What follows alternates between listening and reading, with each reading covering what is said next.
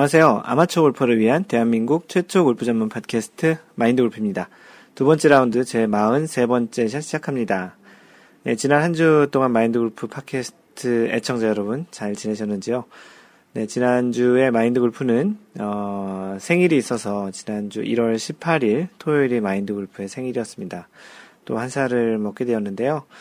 어, 뭐 사실 지난번 방송에 얘기를 안 했었는데, 그 카페에 그 놀다가님께서 마인드 골프의 생일을 축하한다라는 글을 올려서 카페에 본의 아니게 마인드 골프의 생일을 알게 되었는데요. 그 놀다가님께서 어떻게 마인드 골프의 생일을 알게 됐나 했더니 사실은 이 마인드 골프와 놀다가님의 그 생일이 같다고 하십니다. 아마도 지금 생각하기로는 작년에도 이런 작년에 마인드 골프가 생일이었다고 얘기했던 것 같았거든요. 근데 이제 놀다가님께서 그 마인드 골프와 생일이 같아서 이제 본인의 생일이기도 하니까 그렇게 기억을 하셨다가 그 케이크에 이제 해피 벌스데이라는 그런 글자가 쓰여진 그 사진을 올려주셨습니다. 네, 놀다가님 덕분에 많은 그 카페 회원님들에게 마인드 골프의 생일을 알리게 됐고요. 이제 생일을 지나갔으니까. 그래도 이제 뭐 올레바이크님, 뭐 앤디님, 뭐 주구장창님, 그리고 뭐 길버트방님, 음, 그리고 찬송 27님, 가와이님, 자유세상님, 그리고 해피존 케이님, 뭐 하얀바지님, 아이스 수아님, 해리스킴님, 그 토론토 머리님, 헛장님, 이렇게 많은 분들께서 이렇게 또 생일을 축하하는 메시지를 올려주셨는데요. 굉장히 고맙고요. 어, 진아님께서도 참 오랜만에 그 카페에 오셔가지고, 마골님 생일이세요. 어, 축하드려요. 어, 그동안 잠수 탔다. 이젠 한국에서 인사드려요. 한국을, 이분이 그, 진아님이 싱가포르 살고 계셨던 걸 알고 있는데, 한국으로 들어가셨습니다. 그 요즘 보면은 해외에 계신 분들 중에 한국으로 이렇게 들어, 다시 이제 귀국 하시는 분들이 많은 것 같습니다. 뭐 좋은 일로 다 들어가시면 좋을 것 같고요. 어, 마인드 골프도 한국 다시 또 가보고 싶네요. 어. 보따리 싸서 아주 왔어요. 아, 이제 싱가포르에서 아주 들어가셨나 보네요. 이런저런 준비 마무리 모두 힘들었지만 이별이 너무 힘들어서 아직도 며칠째 눈, 아, 눈물 바, 바다 눈물 바람 하고 있어요. 눈물 바람이 무슨 뜻이죠? 어, 눈물을 많이 흘리시고 그 싱가포르에서 오실 때 그 주변에 아시는 분들과 이별하는 게 힘드셨나 봅니다. 그 사람이 만나고 그 헤어지는데 그런 좀 헤어질 때 좀 그 정이 들었던 분들과 이렇게 헤어질 땐 좀 힘든 부분이 좀 있죠. 밀린 방송 들으며 마음 추스려려 참 마음을 마음 추스리려 합니다. 건강하시고 즐공 즐방하세요. 생일 대박 축하드려요. 네, 진아님 생일 축하한다는 메시지 그리고 진아님도 한국에 이제 귀국하셨으니까 이제 좀 다시 한국 생활에 또 한 몇 달간은 또 적응하셔야 되겠죠. 뭐 적응 기간 좀 지나면 이제 따뜻한 봄이 올 테니까 그땐 그 진아님도 그 즐공하시기 바랍니다. 예, 마인드 골프가 뭐, 그, 뭐 매번 그렇게 하고 있었지만, 마인드 골프가 일주일에 한 번 골프 치는 그런 프로젝트로 지난주에 라운드를 어, 잘 다녀왔습니다. 지난번에 다녀온 그 골프장은 PGA 큐스쿨을 했었던, 지금 하고 있지 않은, 왜냐하면 큐스쿨 제도가 없어졌잖아요. 그래서 이제 PGA 큐스쿨을 예전에 했, 그 했었던 그런 골프장이라고 했는데, 그 골프장이 그 핏다이라는 그 유명한 그 골프 설계자의 아들인 페리다이라는 사람이 설계한 골프장입니다. 그 골프장 디자인은 굉장히 좋았는데 그 요즘 비도 안 오고 요즘 경기가 좋지 않다 보니까 골프장 관리가 잘 되지 않았던 것 같아요. 그래서 생각보다는 이렇게 상태가 좋지 않아서 기대했던 것보다는 조금 좀 그 반감된 그 라운드였습니다. 그 보통 이제 홈페이지에 있는 그런 사진을 보고서 이제 가면은 실망을 많이 하는데 어, 좀 차이가 좀 많이 난 정도로 좀 먼지도 많이 나고요. 아무래도 좀 건조하다 보니까 그리고 요즘 기온도 높다 보니까 조금 뭐 이렇게 좀 덥고 좀 이렇게 좀 먼지가 많이 날린 그런 라운드였고요. 골프장 이름은 칼튼 옥스 컨트리 클럽인데요. 골프가 이렇게 얘기하는 게 오히려 이 칼튼 옥스 컨트리 클럽에는 별로 도움이 되진 않겠네요. 네, 그래서 지난주에도 마인드 골프는 라운드 다녀왔고요. 또 생일이었다라는 이야기를 간단히 전해드립니다. 네, 골프계 소식을 전해드릴 텐데요. PGA는 지난주에 휴메나 챌린지 그 대회가 있었죠. 그래서 패트릭 리드라는 선수가 wire to wire로 우승을 했는데요. wire to wire란 뜻은 처음부터 끝까지라는 그 영어에 이제 가끔 이런 경기에서 쓰는 용어입니다. 그래서 wire to wire로 우승을 했습니다. 이 선수가 굉장히 좀 기록을 하나 세웠는데요. 첫째 날, 둘째 날, 셋째 날 모두 nine 언더파를 이렇게 치게 되면서 3라운드, 마지막 최종 라운드 들어가기 전까지 27 언더파를 기록을 했습니다. PGA에서 이제 기록 갱신을 한 걸로 알고 있는데요. 그, 그건 과연 그 마지막 라운드에 또 나인 언더파를 쳐서 총, 어, 4, 9, 36, 36 언더파로 이제 기록을 냈으면 좋겠다라고 생각을 했는데, 마지막 날은 어떠한 그, 아무래도 압박이 있었겠죠. 많은 또 그런 기대를 하는 또 주변에 사람들도 있었고, 팬들도 있었을 텐데, 그래서 그런지 마지막 날은 한타만 줄여서 총 28 언더파로 하지만 뭐 2위와는 뭐 원래 그 시작하기 전에 7타 차이로 시작을 했었거든요. 그래서 이제 한타밖에 못 줄였지만 그래도 2위와 2타 차로 이제 우승을 했습니다. 한국 선수 중에는 위창수가 어 18언더파로 공동 23위를 했고요. 노승열이 15언더파로 공동 38위를 했습니다. 지난해에 그 2013년에는 그 성적이 한국 남자 선수들이 좋지 않았는데요. 올 2014년 초반부터는 한국 선수들이 컷오프도 좀 많이 통과하고 뭐 아주 뭐 top 10, 뭐 top 20 정도의 그런 상위권은 아니지만 그래도 이제 조금 좀 더 한 top 50, 뭐 이 정도 안쪽에 선수들의 이름이 좀 자주 보이면서 세계 랭킹도 지난해 많이 까먹은 그 랭킹을 조금씩 상승시키고 있습니다. 이번 주 PGA에서 진행되는 그 이벤트는 나름 좀 큰 대회인데요. 그 Farmers Insurance라고 그 마인돌프가 자동차 보험을 들고 있는 회사이기도 합니다. 그 미국에서 지금 PGA나 LPGA를 그 주관하는 그런 대회의 스폰서들은 상당수 그 미국에서 많이 쓰는 기업, 대기업들인 경우가 좀 많죠. 그래서 뭐 마인드 골프가 쓰는 그 전화기는 AT&T인데 AT&T도 프로암 대회, AT&T 페블비치 프로암 대회 뭐 이런 대회도 있고 뭐 조만간 있을 그 피닉스에서 아리조나 피닉스에서 열리는 WM Management WM 그 대회는 WM이 Waste Management거든요. 쓰레기 처리하는 그 회사인데요. 그 회사 대회인 스폰서이기도 합니다. 뭐 이렇게 뭐 일상생활에 쓰고 있는 그런 회사들의 그 스폰을 받아서 PGA 대회가 많이 열리는데 이번 주에는 Farmers Insurance라고 보험사에서 진행하는 그 스폰서를 하는 그 대회가 하는데요. 그 골프장은 뭐 많은 분들이 잘 아시고 계시는 토리파인스라는 골프장입니다. 굉장히 유명한 골프장이고요. 태평양에 인접한 골프장이고 남코스가 태평양 쪽에 있어서 참 좋은 view를 좀 자랑하죠. 특히 그 해가 질 때 노을이 있는 그런 상태에서 이렇게 치면 참 멋있는데 어, 아직까지 마인드 골프가 그 골프장은 쳐보지 못했는데요. 올해 목표가 상반기 중에 이 토리파인스에 가서 라운드 하는 게 목표이기도 합니다. 그 위치는 뭐 한국 사람들이 많이 아는 지역으로는 샌디에고인데요. 정확한 도시 이름은 라호야라는 그 도시에서 열리고요. 지난 대회 2013년 대회 우승자가 타이거 우즈입니다. 뭐 defending champion이라고 하죠. 네, 지난해 타이거 우즈가 굉장히 멋진 샷으로 우승을 했던 2013년 아마도 첫 대회 첫 우승을 했던 대회이기도 하고요. 올해도 지금 2013, 2014 PGA 투어에서 타이거 우즈가 첫 번째 나오는 대회이기도 합니다. 좀 기대가 되고요. 마인드 골프가 이 대회 지금 아직 갤러리 티켓을 사진 않았는데 지금 스케줄이 될지 안 될지 몰라서 만약 가게 된다면 토요일 정도에 한번 가볼까 지금 계획을 하고 있는데 어찌 될지는 아직 모르겠고요. 혹시 가게 되면 또 갔다 온 후기에 대한 그 이야기들을 전해드리도록 하겠습니다. 네, 유러피언 PGA 투어에서는 그 아부다비에서 그 두바이 아부다비에서 열린 HSBC 그 챔, 아, 챔피언십이 있었죠. 이 대회에서는 스페인 그 출신인 파블로 라라자발이라는 선수가 우승을 했는데요. 여러분들이 많이 알고 있는 선수 중에는 로리 맥길로이와 필 미켈슨이 출전을 했는데 로리 맥길로이, 필 미켈슨이 안타깝게도 이제 우승은 하진 못했습니다. 한타 차로 우승을 못했던 것으로 기억이 나는데요.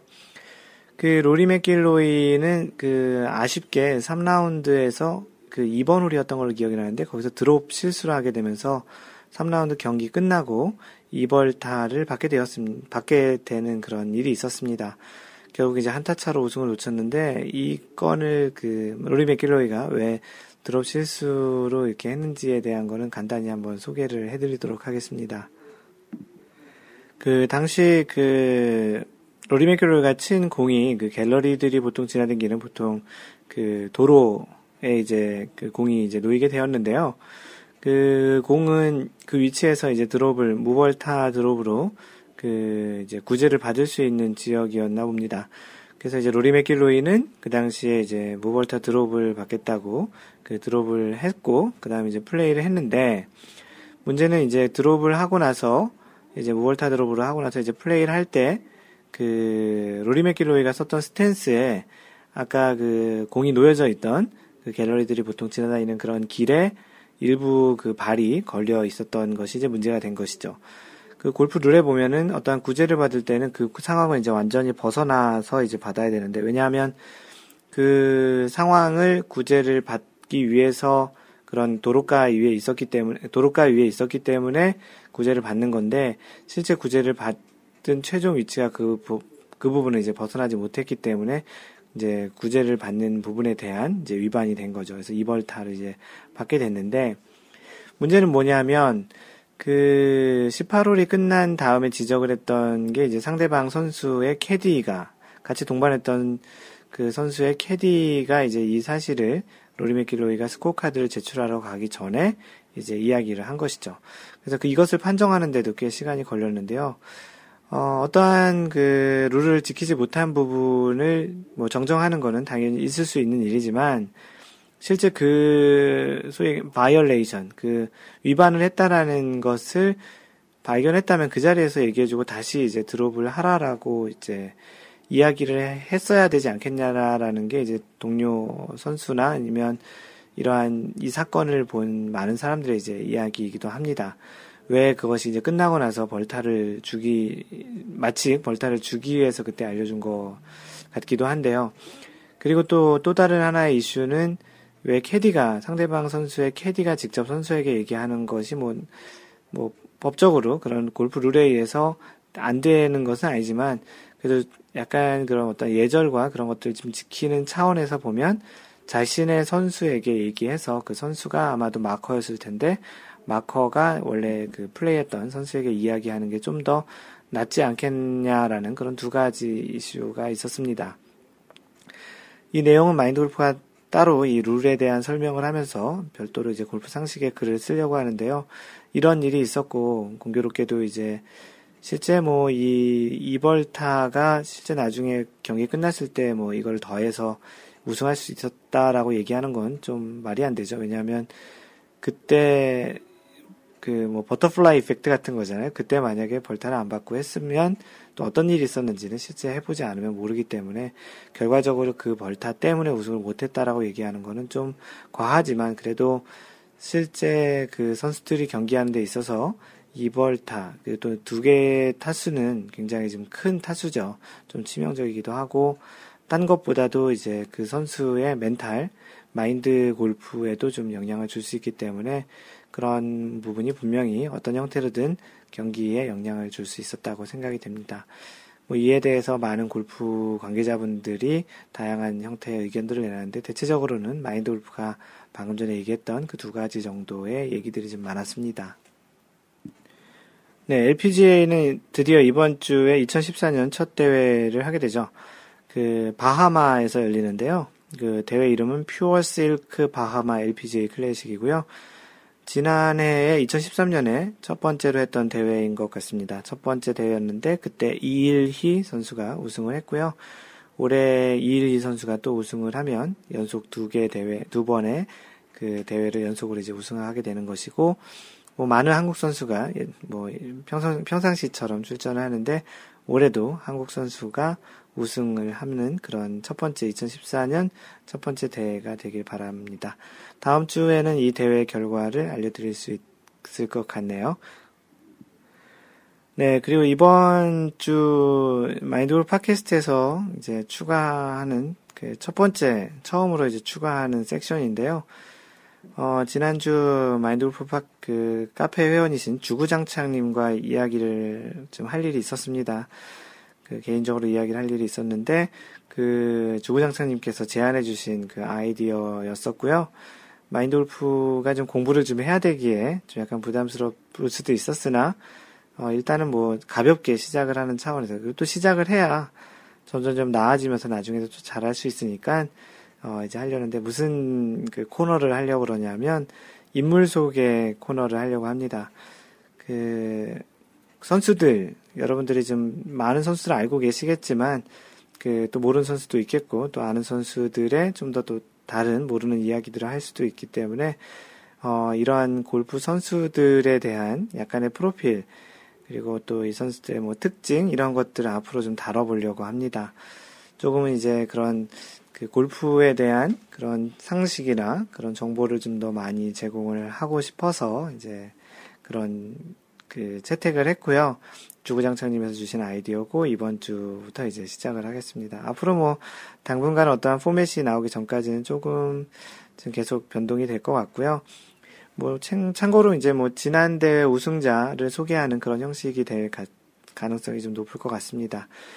뭐 지난 대회 우승자는 뭐 지난주에 우승자죠 정확히는 대회 우승자 위주로 하는데 그거는 뭐 LPGA, 뭐 KLPGA, 뭐 PGA, 유로피언 PGA 뭐 다 포함해서 그때 마인드 골프가 선택한 그 선수 위주로 이제 소개를 할 건데요.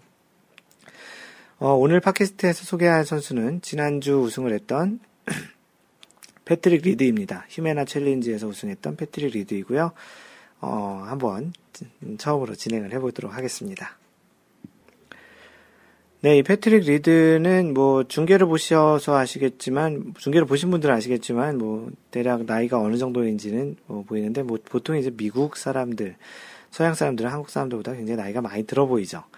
그 동양 사람들 같은 경우는 조금 뭐 서양 사람들이 보기에 좀 더 나이가 어려 보이는데 뭐 마인드 골프가 미국에 온 지 이제 한 7년 됐는데요. 가끔 이렇게 그, 그 스토어에 가서 가게에 가가지고 그 미국은 이제 그 술을 살려고 하면 아이디 카드를 보여줘야 됩니다. 왜냐하면 미성년자인지 아닌지 그걸 보여줘야 되는데 뭐 마인드 골프가 어리게 보인다라는 걸 얘기하려는 건 아니고요. 그 보통 미국 사람들이 한국 사람들 나이가 충분히 든 30대, 40대임에도 불구하고 아이디 카드를 보여달라고 하는 그런 일이 좀 많이 있습니다. 마인드 골프도 여러 번 그랬고요.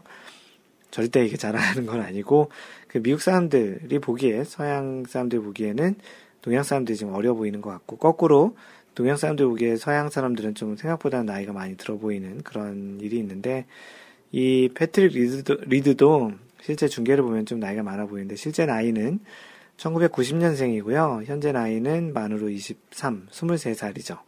꽤 어려 보이죠. 실제 결혼도 했더라고요. 22살 때 결혼을 했고 어, 출생은 미국 텍사, 텍사스, 텍사스 주의 샌 안토니오라는 그 도시입니다. 샌 안토니오는 농구 팀으로도 좀 유명한 그 도시이기도 하죠.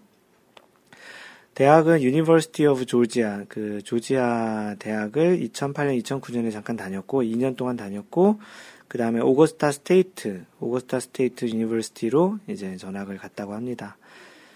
그 프로 데뷔 전까지는 2006년에 그 주니어 브리티시 오픈을 우승했던 경력도 있고요.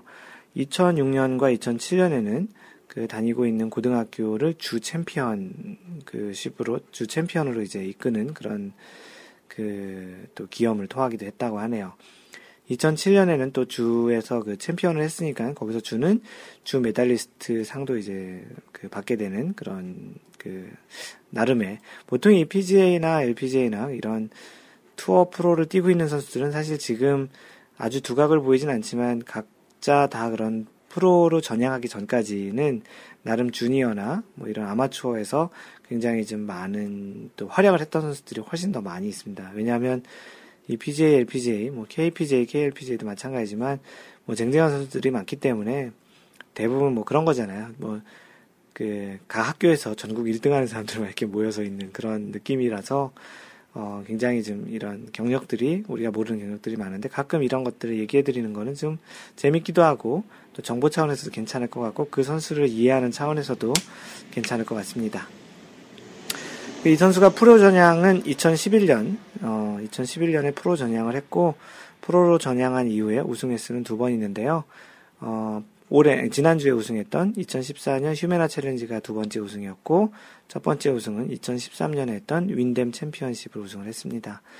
네, 이렇게 간단하게 그 이번 주에는 그 지난주에 우승했던 그 패트릭 리드라는 선수에 대한 인물 탐구라고 얘기하기엔 좀 그렇고 인물 소개를 간단히 해드렸습니다. 뭐 이런 내용이 좀 도움이 되는지 모르겠고요. 피드백을 주세요. 괜찮았다. 아니면 이런 거 하지 마라. 뭐 또 다른 거 했으면 좋겠다. 뭐 주구장창님처럼 마인드 골프가 이런 것 좀 그 다뤄줬으면 좋겠다라는 의견을 주시면 마인드 골프가 마음대로 채택을 하든지 아니든지 마음대로 해서 이렇게 채택이 되면 마인드 골프도 공부를 해서 이렇게 지금 소개를 또 이렇게 정보를 전달해 드리도록 하겠습니다. 네, 지난주 2 라운드 42번째 샷 골프 리더보드, 스코어보드에 표시되는 순서에 대한 방송을 하고 리뷰를 올려주신 분이 두 분 있습니다. 하얀바지님, 네, 이번 주는 덧글이 늦었네요. 리뷰가 늦으셨다고 하신 거고요. 방송을 올린 그날 바로 청취했습니다. 지난주 감기로 연습장을 가지 않았거든요. 제 글이 방송이 되어서 기분이 좋았습니다. 그리고 공감하신다 해서 다행이었습니다. 늘 건강한 방송 기대합니다. 그리고 마인드 골프샵도 잘 되시길 바랍니다. 좋은 아이디어 있으면 제공하고 싶습니다. 네, 지난주 방송에서 마인드 골프샵, 마인드 골프샵.com, m-i-n-d-g-o-l-f, s-h-o-p 샵.com, 그, 이렇게 이제 광고를 계속 할 거예요. 그래서 그 방, 마인드 골프샵을 이제 오픈했다라는 그런 광고 방송을 조금 길게 했는데 잘 되시길 바란다는 하얀바지님 이야기셨고요.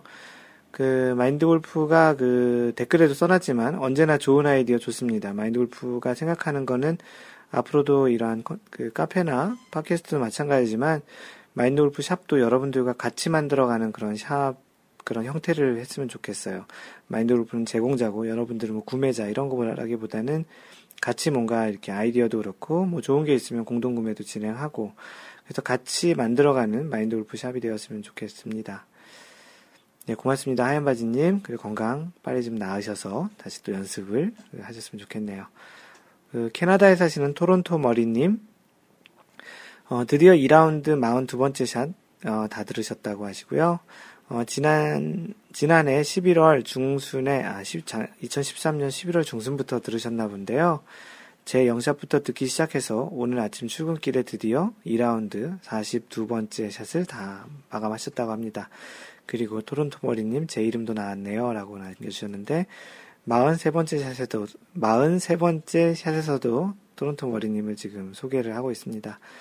이제부터는 일주일에 한 번씩 들으실 테니까 천천히 시간을 뭐 이렇게 그 소비해서 들으시면 될 것 같고요. 앞으로도 이런 피드백 계속 부탁드리겠습니다. 네, 지난주에 올라온 사연 두 개 정도를 소개하겠습니다. 앞으로는 그 마인드 골프가 아까 새로운 코너를 하나 추가하기도 했고, 어, 이러한 그 사연이나 이런 부분들은 조금 줄일 생각이고요. 왜냐하면 또 이 카페 활동이나 이런 걸 안 하시는 분들은 또 지루할 수 있을지도 모르고 그래서 약간 좀 밸런스를 하는 차원에서 그런 그 어떤 정보를 전달하고 그런 소식을 전달하는 측면을 조금 더 늘려볼까 하고요. 그 사연 이런 소개를 조금 줄여보려고 합니다. 뭐 그렇다고 너무 너무 눈에 띄게 그렇게 하려고 하는 건 아니고요. 뭐 사연이 뭐 그 많이 올라오면 그 중에 이제 괜찮은 거 그리고 뭐 적게 올라오면 그런 부분들은 뭐 다 소개한다든지 나름의 융통성을 가지고 진행을 하도록 하겠습니다. 네, 올레바이크님 어, 제목이 왜 전반과 후반 스코어는 극명하게 나뉠까요? 모든 사람이 그러는 건 아닌데 가끔 이제 그렇게 전반과 후반 스코어가 다른 경우들이 종종 있잖아요. 그 내용에 대한 이야기입니다. 오늘 올해 들어 두 번째 잔디를 밟으러 나갔습니다. 1월 1일 날 나갔던 고등학교 친구놈들하고 어, 리베라 컨트리 클럽의 벨리 코스와 레이크 코스를 돌았습니다. 9시 반 티업이라 그린 주변이 얼었을 거라 생각하고 그린 앞에 떨어뜨린다는 생각으로 전반을 시작했는데 오늘따라 왜 이렇게 그린 공략을 잘하는지 그린 맞고 통통 튀어 주변, 어, 주변 벙커나 러프로 튕겨버리는 야속한 놈. 어, 겨울 골프가 이렇게 그린을 직접 맞으면 튀어서 나가는 경우들이 좀 많죠. 딱딱해서. 전반에 보기 6개와 트리플 3개, 흑흑흑. 트리플은 그린에 맞고 튕겨나가 버려, 어, 통통 튕겨나가 버리고 어프로치와 퍼팅도 어렵고, 전반을 플러스 15를 치셨다고 합니다. 후반은 짬뽕밥으로 허기를 채운 다음, 그린이 좀 녹은 것 같길래 전반과 같이 그린 앞에 떨어뜨리자 했더니, 거짓말같이 그린을 직접 공략하게 되었다고 하네요. 후반 4홀 연속 파, 다섯 번째도 홀 맞고 돌아 나 홀컵 맞고 돌아 나오는 보기라고 했는데 홀컵이 아니고 홀입니다. 홀이나 컵. 그 이후 보기 3개, 파 하나 추가해서 후반을 플러스 4를 하셨네요. 와, 대단하십니다. 전반 플러스 15, 후반 플러스 4 합치면은 플러스 19, 아, 91타네요. 돌아오면서 후반만 같으면 골프 칠맛 나겠다며 왜 전반은 그렇게 못 쳤을까 하니 친구놈이 전반이 네 실력이고 후반이 재수 좋은 거라고 하더라고요. 뜨끔했습니다. 총 19개 오바로 아깝게 라베 90개, 그러니까 18개 오바가 그 라베였었나 본데요. 라베 90개를 깨지 못한 91개로 올해 두 번째 게임을 마무리했습니다. 벌써 날씨가 추운데 벌써 두, 두 번째 라운드를 하셨네요. 전반이 잘 되면 후반이 안 되고 전반 망가지면 후반이 잘 되고 이건 누군가가 장난치는 게 아니라면 왜 이렇게 되는 걸까요? 저만 이런가요? 어, 그래도 좋은 사람과 좋은 시간 행복했습니다. 라고 마무리하셨습니다. 뭐 이런 경험들 많이 하시죠? 그 마인드 골프도 경험했던 적이 있는데 물론 요즘은 전후반 뭐 적당하게 적게 치시는 치고 있어서 뭐 그렇게 많이 경험을 하진 않는데 예전에 그런 경험을 좀 많이 했었던 기억이 있습니다. 그 아이스 수아님께서는 골프 난이도가 다르기 때문일 것도 같다고 하시면서 저는 바퀴벌레 이론을 더 믿습니다. 바퀴벌레와 핸디는 숨어 있다가 슬금슬금 나온다는 그 이론을 얘기하시는 거죠. 바퀴벌레 이론. 골프 스코어하고 바퀴벌레는 꼭 기어 나오게 되어 있다라고 이렇게 남겨주셨고요. 해피존 케이님은 추운 겨울에 골프 치신다고 고생 많았습니다. 저는 요금 대비 만족도가 낮을 거라는 생각에 필드는 요즘 안 하신다고 남겨주셨고요. 어, 마인드 골프가 생각하는 이야기는 이렇습니다. 전반을 잘 치면 후반에 좀 기대하다가 망가지는 것 같고요. 전반을 못 치면 후반에 마음을 비워서 잘 치는 것 같은데, 어, 이런 게 마인드 골프 아닐까요? 네, 그렇게 답글을 올렸고요. 하얀바지님께서는 골프는 18홀 게임이잖아요. 전후반 기복 없이 칠 수 있으면 좋은 골퍼라 생각합니다. 18홀 마지막 퍼팅까지 첫 티샷 전 가졌던 생각을 놓지 마시길 바란다고 글을 남겨주셨습니다. 또 스마트샷님께서는 그 대부분의 아마추어들이 다 비슷하지 않나요? 전반 절망, 후반 희망. 좀 가질만 하면 끝나버리는. 아, 전반에 절망이고 후반에 희망 좀 가지려고 하면 끝나버린다고 하셨고요. 그래서 또다시 후반의 아쉬움을 달래고자 다시 희망을 가지고 찾게 되는 뭐 이런 악순환인 게 아닌가라는 글을 남겨주셨습니다. 뭐 그래서 이제 골프 때려칠만 하면 공 잘 맞는다라는 그런 이야기도 좀 있죠. 어, 놀다가님, 그 전반 스코어가 좋지 않은 건 시작 전 몸을 충분히 풀지 못해서 그런 것 같고, 후반 스코어가 좋지 않은 건 체력이 떨려서 그런 거가 아닐까요? 라고, 어, 글을 남겨주셨는데요. 뭐, 이러한 핑계, 또는 어떤 이유는 뭐 너무나도 좀 다양하죠. 정답은 없는 거고, 어, 어떻게 보면 그럼에도 불구하고 전반과 후반을 비슷하게 치는 그런 쪽에 그런 마인드 골프를 하는 또 자기 자신을 좀 객관적으로 냉정하게 바라볼 줄 아는 그런 시선을 키우는 것도 장기적으로는 여러분들의 마인드 골프에 많은 도움이 될 거라 생각을 합니다. 다음 사연은 광교지기님께서 올려주신 거고요. 광교지님 오랜만에 글을 올려주셨습니다. 제목은 귀신이 있는 게 분명합니다. 라는 제목이고요. 광교주기님은 그 연습량이 굉장히 많은 걸로 좀 유명하죠. 카페에서. 어, 사연을 소개하겠습니다. 작년 초에 부상 예방과 비거리 향상에 도움이 된다고 해서 악력기를 차에 두고 하루에 천 개씩 했었지요. 좌우 천 개씩. 그러니까 좌우 합쳐서 이천 개를 악력기를 했다라는 건데요. 운전하시면서 주로 많이 하신 것 같은데, 그랬더니 한 달 반에 부러지고 그거 그렇게 쉽게 부러지나요? 예, 그렇게 쉽게 부러질 것 같은데요. 하루에 천 개씩 하면 아마도 그걸 만드는 회사에서도 하루에 천 개씩 하는 걸 테스트하지 않았을 것 같은데요. 어, 다시 하나 사서 하는데 또 부러지고, 불량이라고 교환해서 하는데 역시 한 달은 못 버티고 또 부러지고, 아마도 불량은 아닌 것 같고요. 그, 광교지기 님이 좀 과하게 연습을 하는 것 같습니다. 그렇게 세 개를 부러뜨리고 나서 실리콘 볼을 사서 악력 운동을 하고 있습니다. 이거는 부러질 일은 없는데 안 터지려나? 그죠? 터질 수도 있겠죠. 작년 초에 드라이버가 깨졌어요. 어, 구입한 지 6개월 정도인데 2월에 인도에서 연습 좀 했더니 금이 쫙 갔다고. 그리고 또 바로 지난주에 그 지난주에 아담스 드라이버가 또 금이 갔어요. 역시 추운 날 인도에서 연습을 했더니 아마도 연습량도 많으시겠지만 그 차가운 날, 그 아주 추운 날 그렇게 연습하면 이제 드라이버가 깨지는 경우가 종종 있더라고요. 어, 도대체 테일러메이드로 다시 하나 개비했습니다. 샤프트가 기존 거보다 좀 단단한 느낌이네요. 어, 요거 빨리 적응해서 사막싱그루님 허리 회복되면, 어, 사막싱그루님은 요즘 그 허리를 다치셔서 골프 못 치시고 계시는데, 그 사막싱그루님이 이제 다 나으시면 이제 스크린 가서 요즘 그 광규직님이 언더파를 많이 치시는데 그 언더파의 위용을 보여주게 되겠다고 글을 마무리하셨습니다. 네, 광규직님 뭐 운동도 좋지만 뭐 때로는 좀 너무 과하게 하는 게 아닌가 정도 싶을 정도로 많이 하시는데요. 뭐 적당하게 하시고 또 어떠한 그 페이스 조절도 잘 하시는 게 좋을 것 같습니다. 워낙 뭐 운동을 많이 하셨던 거라 마인드 골프가 그렇게 걱정은 안 해도 될 것 같은데 그래도 혹시 모르니까 잘 조절하셔서 그 운동하시고 이제 조만간 올 봄에 이제 봄 시즌에 잘 그동안 스크린 골프에서 보여줬던 그러한 실력을 보여주셨으면 좋겠습니다. 다음은 네, 축하할 일이 있어서 축하 사연을 소개하겠습니다.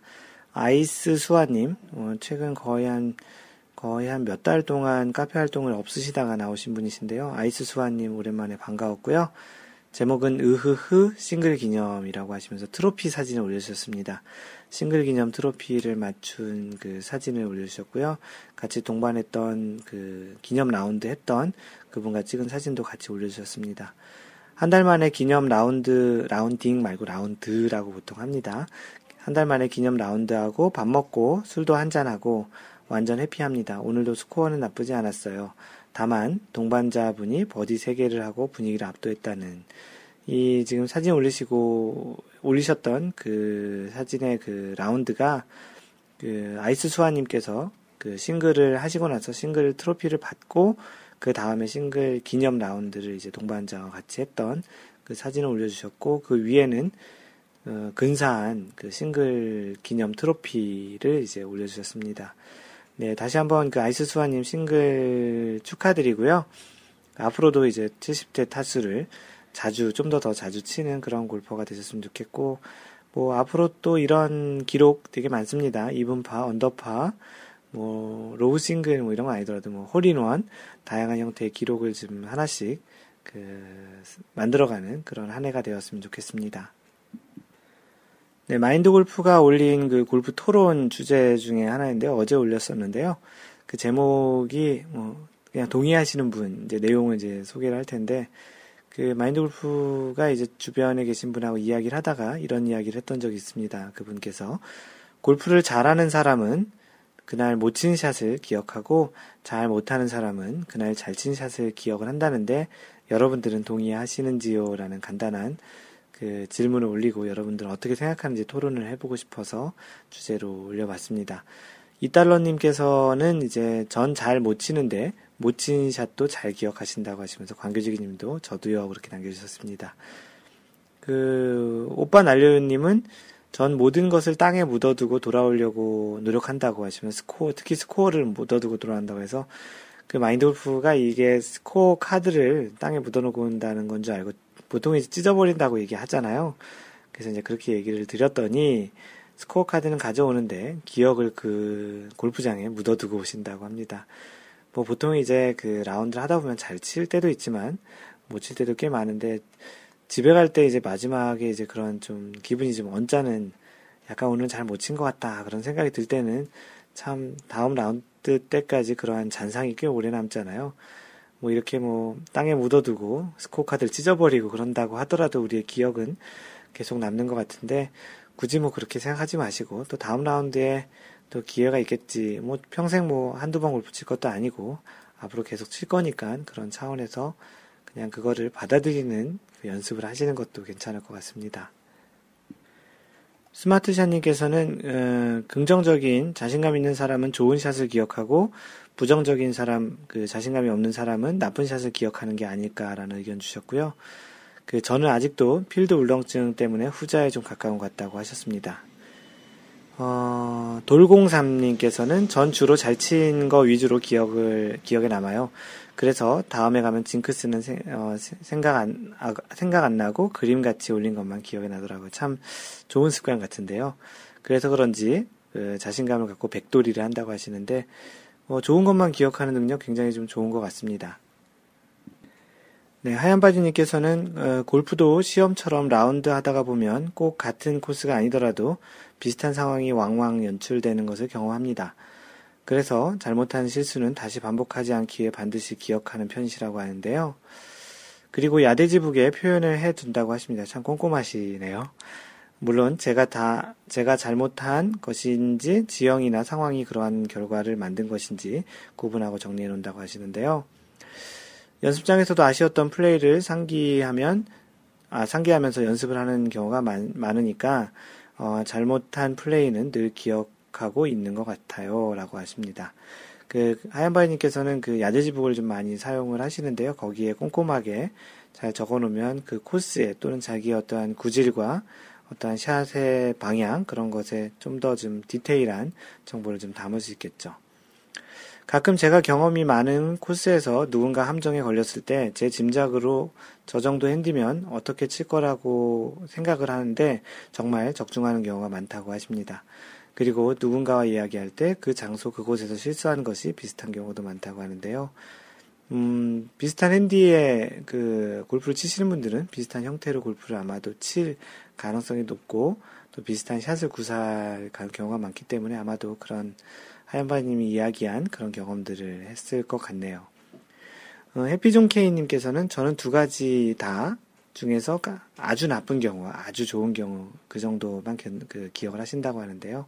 뭐 정답이 있는 내용은 아니죠. 사람마다 당연히, 당연히 다를 테니까 그렇고요.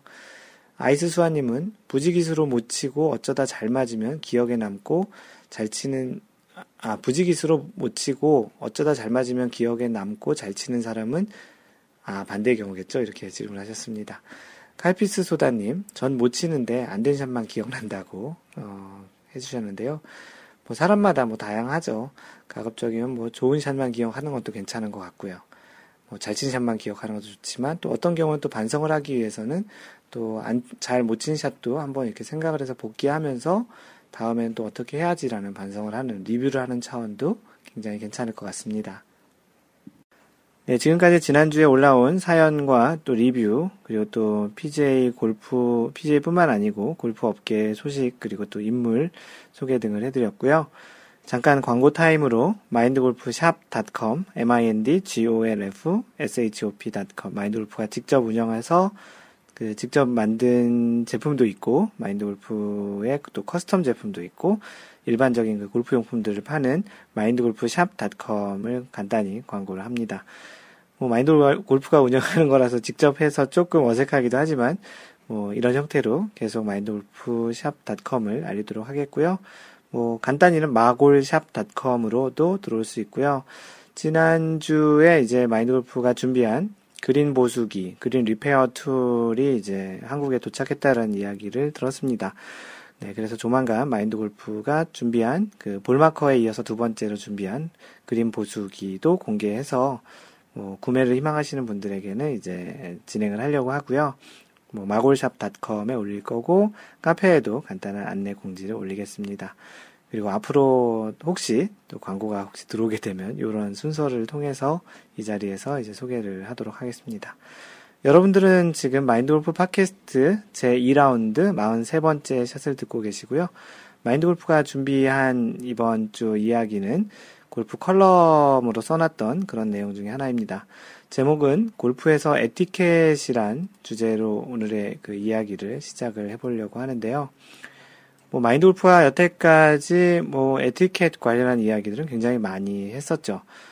뭐 골프 에티켓이라고 한 게 또 여러분들도 잘 아시겠지만 굉장히 중요하다라는 또 그리고 그잘 치는 것도 중요하지만 실제 그 골프에서 어떻게 이제 동반자들과 같이 치는 라운드 하는 분들과 얼만큼 잘 소통하고 예절을 잘 지키고 그런 것들이 얼만큼 또 소중한지는 여러분들이 이미 어, 경험을 해보셔서 알는 것 같고요. 마인드 골프가 이런 글을 쓰고 방송을 하고 이런 홍보를 홍보라기보다는 이런 그 어떤 문화에 대한 그 어떤 전달 전도사 같은 역할을 하고 싶은 것도 마인드 골프가 먼저 경험하고 조금 좀, 그, 터득을 했다고 하나요? 터득이라기보다는 경험하고 좀 더 체험한 그런 것들 중에 아, 이런 것들은 좀 알았으면 한다라는 그런 이야기들을 적고 방송하고 그러는 겁니다. 우리가 흔히들 그 골프를 에티켓의 운동이라고도 많이들 하죠. 일반적으로 우리가 그 생각하는 에티켓은 어떤 뜻이 있는지 뭐 여러분들도 좀 많이 한번 그 생각을 해봤을 텐데 뭐 간단히는 뭐 그 생각하기로는 뭐 우리말로 예절이라는 것으로 이야기하고 이제 생각을 많이 하기도 합니다. 근데 이제 이 예절의 범위에 어떤 내용들이 이제 포함될 수 있을까요? 한번 생각을 해보세요. 같이 동반하는 사람들을 방해하지 않는 것 또는 뭐 경기 속도를 너무 지연, 그러니까 늑장 플레이를 하지 않는 것, 뭐 또는 뭐 상대방의 공을 같이 잘 찾아주는 것, 뭐 또는 뭐 자신의 친 디봇이나 뭐그 또는 이제 벙커에서 치고 난 다음에 발자국 등을 잘 수리하는 것. 물론 이 모든 것 지금 마인드 골프가 얘기한 이 모든 것들이 다 골프 에티켓에 포함되는 것은 좀 맞는 것 같은데요. 그러면 공을 잘 쳐서 스코어를 낮게 치는 것도 에티켓일까요? 아닐까요? 좀 말투가 좀 그랬는데요. 어떤 상황에서 그 룰을 제대로 알고 정확한 벌타와 스코어를 적는 것은 에티켓일까요? 아닐까요?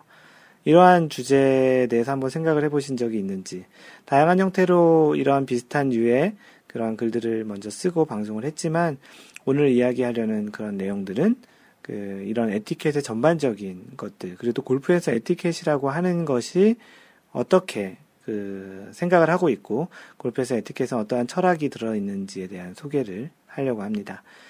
그 사전적인 의미로 에티켓을 한번 찾아봤는데요. 에티켓은 이렇게 써 있더라고요. 사교상의 마음가짐이나 몸가짐, 그 어떤 서로와의 관계죠. social, social 관계에서의 마음가짐이나 몸가짐, 예의, 예절, 품위, 로 이제 그렇게 표현되기도 한다고 합니다.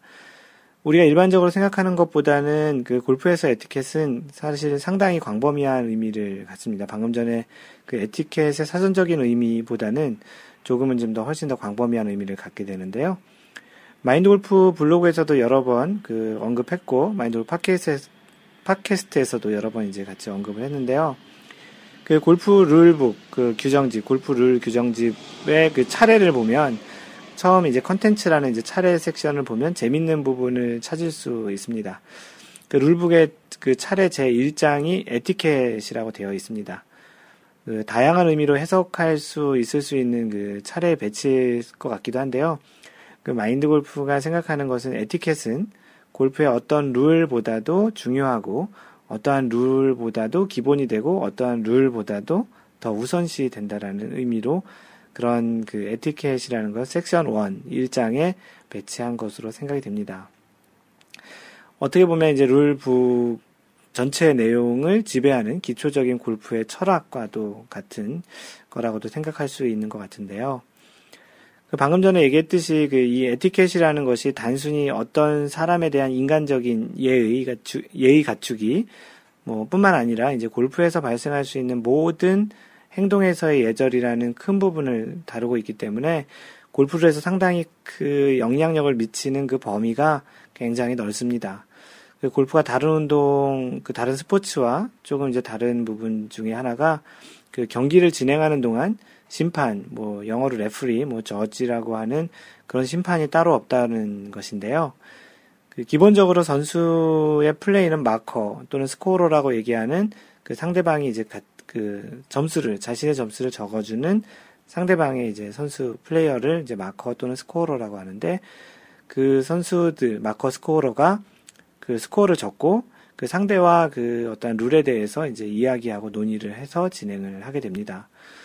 어, 그리고 또 뭐 애매한 상황이나 선수 간에 서로 이견이 있거나 뭐 정확한 판단이 되지 않을 때는 그때는 이제 위원회 또는 rule referee, rule judge, 뭐 rule officer 등을 이제 불러서 판정을 하여 이제 진행을 하기도 하죠.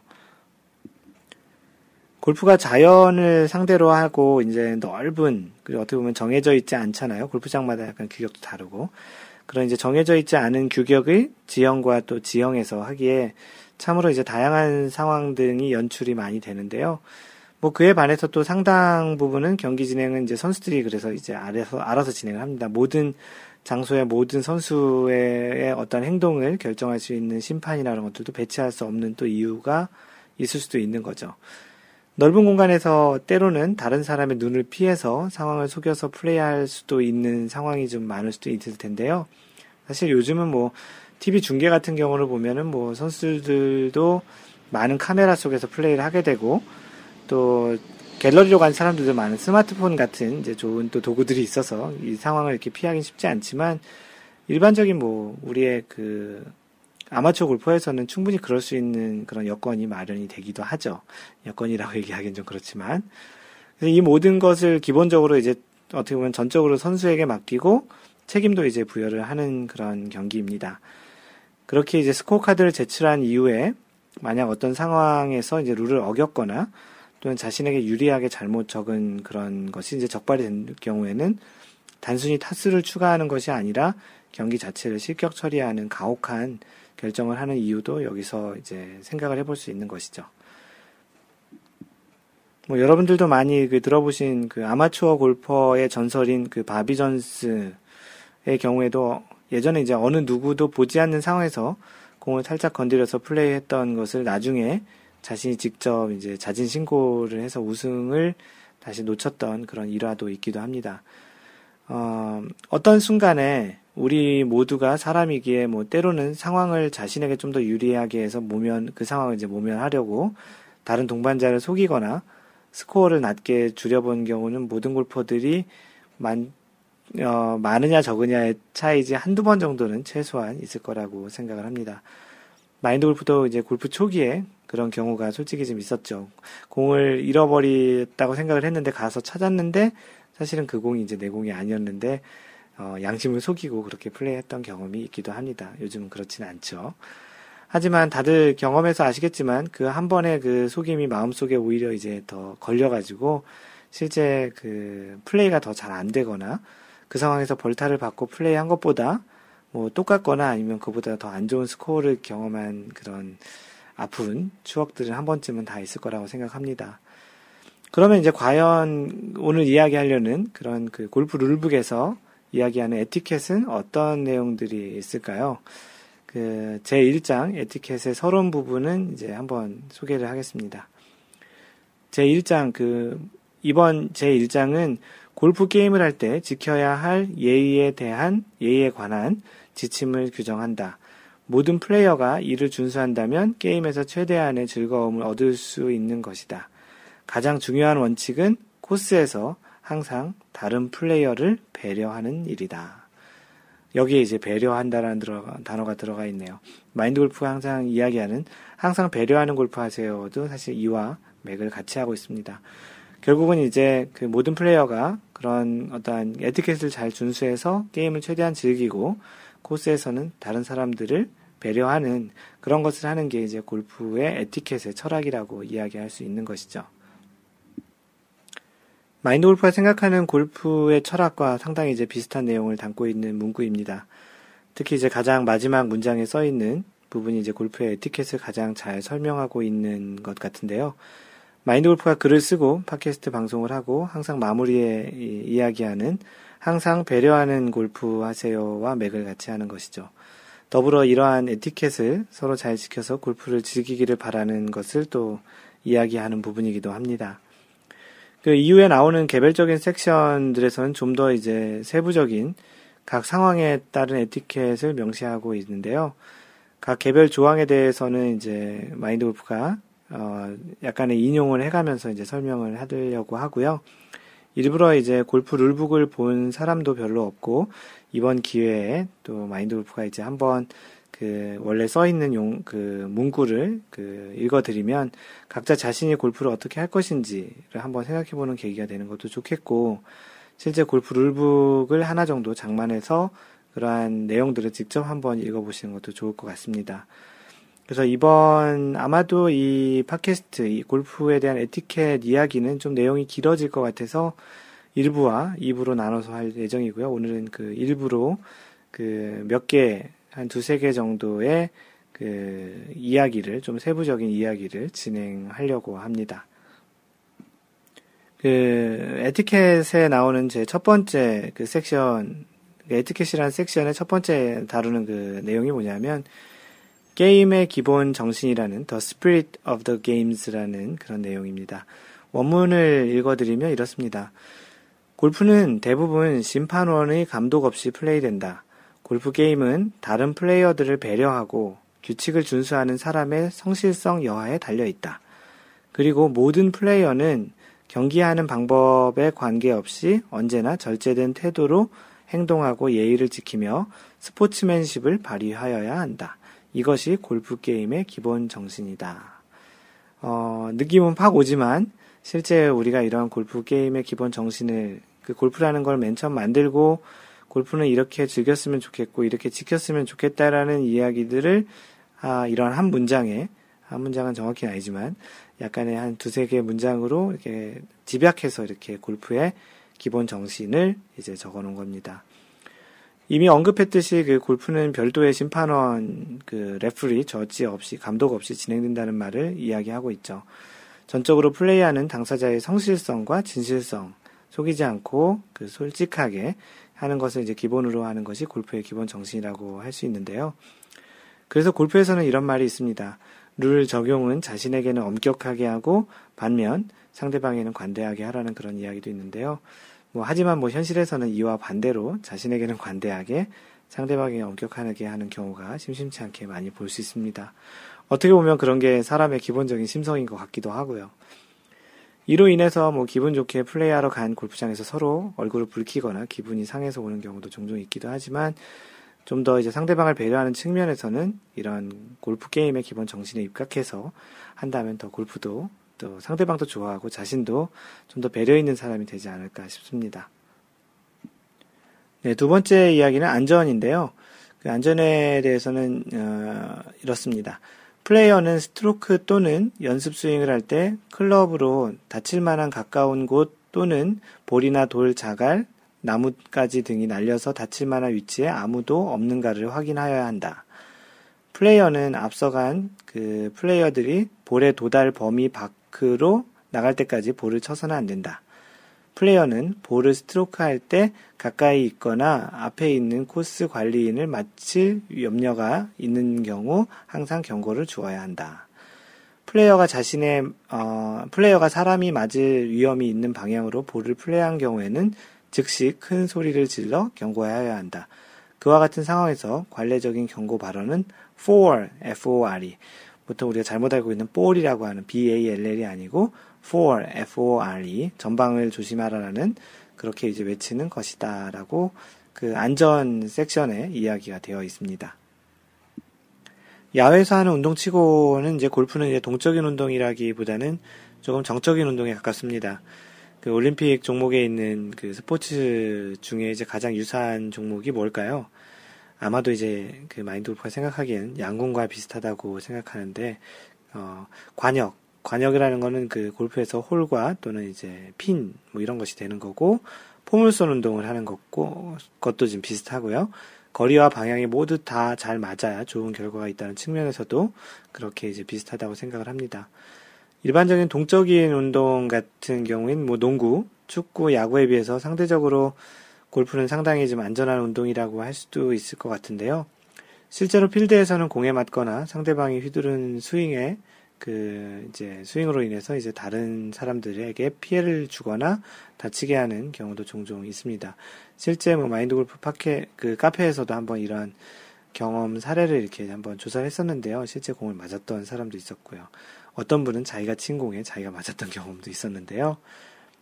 그 마인드 골프 주변에서도 티인 그라운드에 있다가 다른 홀에서 그 티샷을 한 공이 날아와서 기절해가지고 응급실에 실려갔던 분이 한 분 있었습니다. 그분은 순간 이제 죽는다는 생각까지도 하셨다고 하는데요. 뭐, 순간적으로 이렇게 필름이 한번 싹 지나갔다는 그런 이야기도 하셨는데, 그 이후에 이제 어떠한 그, 그, 트라우마가 생겨서 골프는 한동안 못 치셨던 거로 기억이 납니다. 특히 그 드라이버는 클럽 중에서 가장 빠른 속도를 내죠. 클럽 길이도 길고 하다 보니까 그 타이거 우즈의 경우 이제 club head speed가 약 130 mile per hour 그 130 마일 정도가 나오는데요. 시속으로 따져보면 208km 정도가 되죠. 뭐, 어, 이에 의해서 이제 맞은 공은 보통 이제 smash factor라고 하는 1.5 정도를 곱한 게 공의 스피드라고 하는데, 공의 그 head speed, 공의, 공의 head speed가 아니고 공의 이제 날아가는 스피드는 대략 타이거 우즈가 130마일을 쳤을 때 공은 195마일 정도가 나오고, 그 시속으로 따지면 312km 정도가 이제 나온다라는 거죠. 뭐 속도가 이제 굉장히 빠른 거죠. 300km라면 이제 이런 공으로 직접적으로 맞진 않더라도 이렇게 떨어지는 공을 맞더라도 상당히 큰 피해를 보는 것은 뭐 어떻게 보면 당연한 거겠죠. 뭐 100km로 날아오는 걸 맞아도 거의 죽을 수 있을지 모르겠는데 그 필드에서 그냥 자연 속에서 신선한 공기를 마시면서 또는 잔디를 밟고 뭐 이렇게 걷는 것은 너무나도 좀 뭐 신체 그 폐에도 좋고 그 신체 운동 그 팔과 다리 뭐 기타 등등 그런 건강에 굉장히 좋은 것이면 틀림없지만 자칫 잘못해서 이제 공이나 클럽에 맞거나 다른 사람을 맞추게 되면 이로 인해서 심각한 상황이 발달, 발생을 하기도 한다라는 이야기입니다.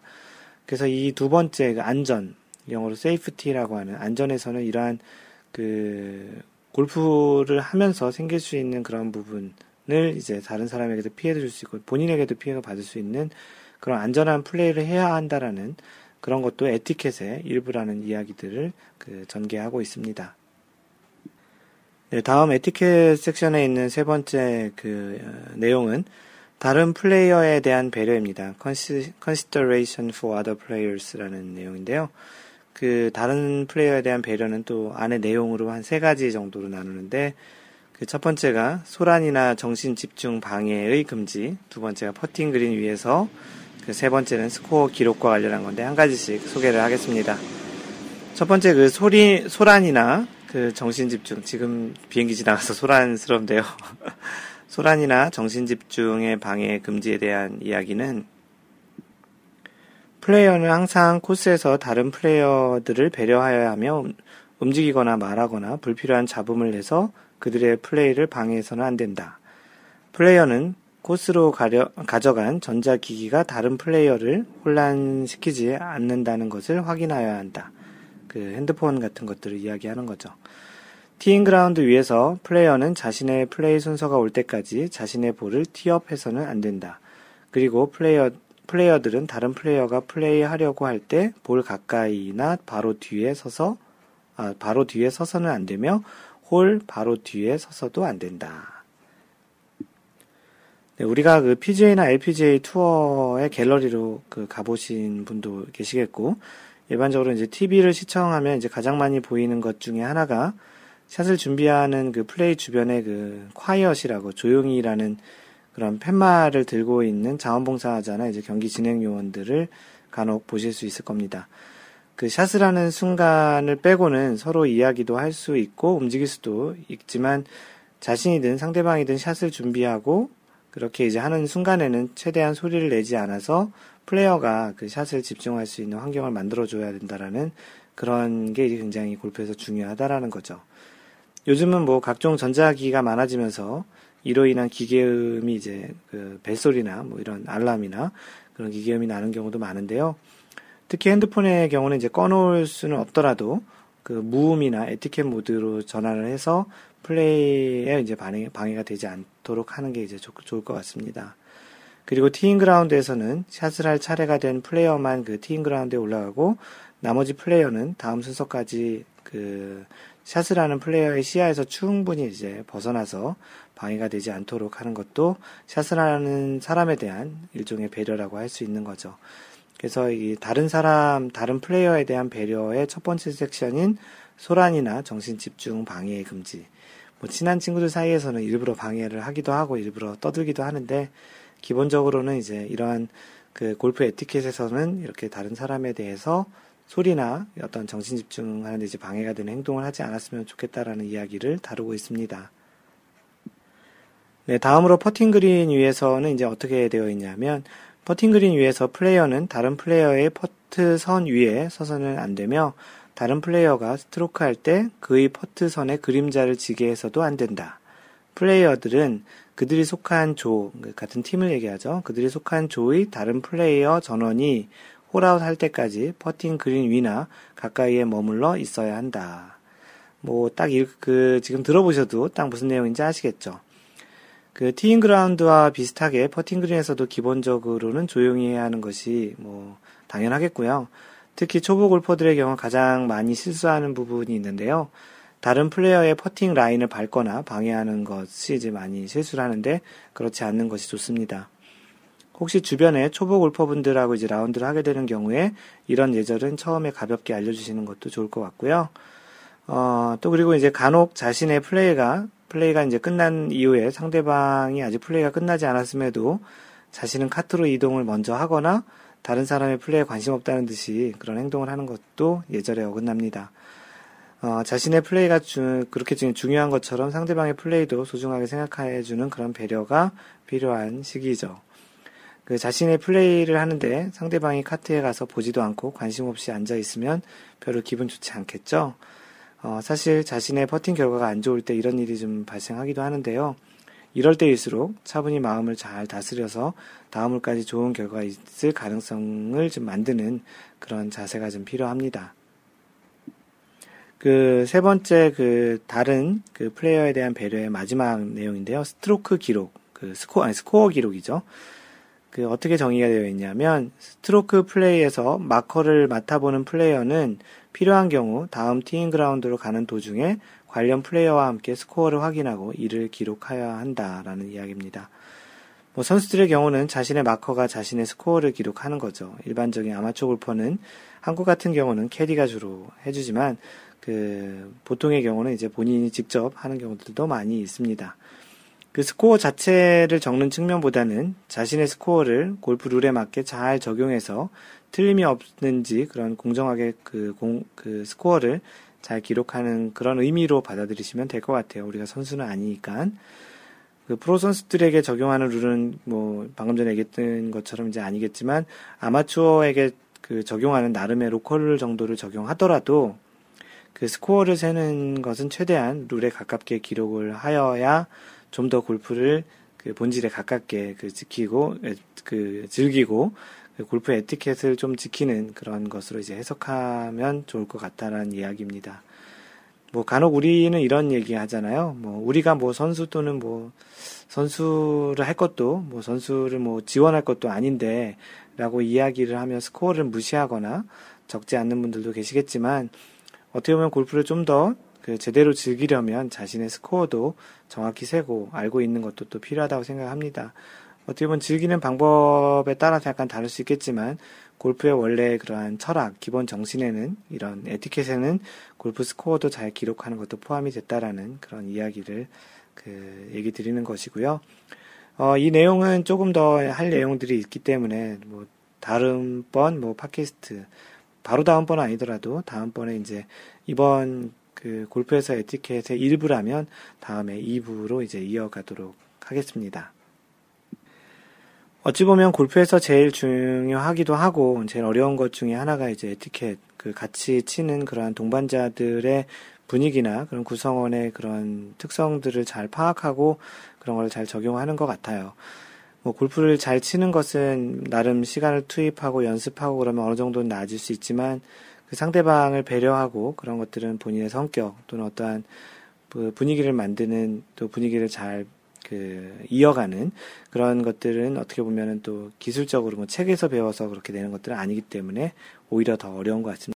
그렇기에 골프 룰북에도 이렇게 또 자세하게 이런 내용들을 적용해 놓은 것 같고요. 어, 한 번쯤은 이러한 골프 룰에 대해서 한번 생각해 보는 계기가 됐으면 하는 차원에서 이야기를 드립니다. 네, 이것으로 오늘 준비한 내용들은 다 마치고요. 마인드골프의 블로그는 마인드골프.net에 와서 보시면 마인드골프의 그런 골프 컬럼, 상식, 다양한 이야기들을 볼 수 있습니다. 심지어 마인드골프에 플레이하고 있는 그런 이제 스코어도 볼 수 있고요. 페이스북으로 소통하실 분들은 그 facebook.com slash mindgolf 그리고 트위터는 at mindgolfer입니다. m-i-n-d-g-o-l-f-e-r이고요. 카페는 카페.naver.com slash mindgolfer 또는 네이버에서 마인드골프 카페를 치시면 되고요. 이메일은 mentor, m-e-n-t-o-r at mindgolf.net입니다. 그리고 마지막으로 요즘 최근에 오픈한 쇼핑몰은 mindgolfshop.com 또는 magolshop.com, m-a-g-o-l-s-h-o-p.com mindgolf shop.com입니다. 어, 마인드 골프 샵 많이 이용해 주시고요. 항상 배려하는 골프 하세요. 이상 마인드 골프였습니다. 제 2라운드 44번째 샷에서 만나요. Don't worry, just play mind golf. Bye!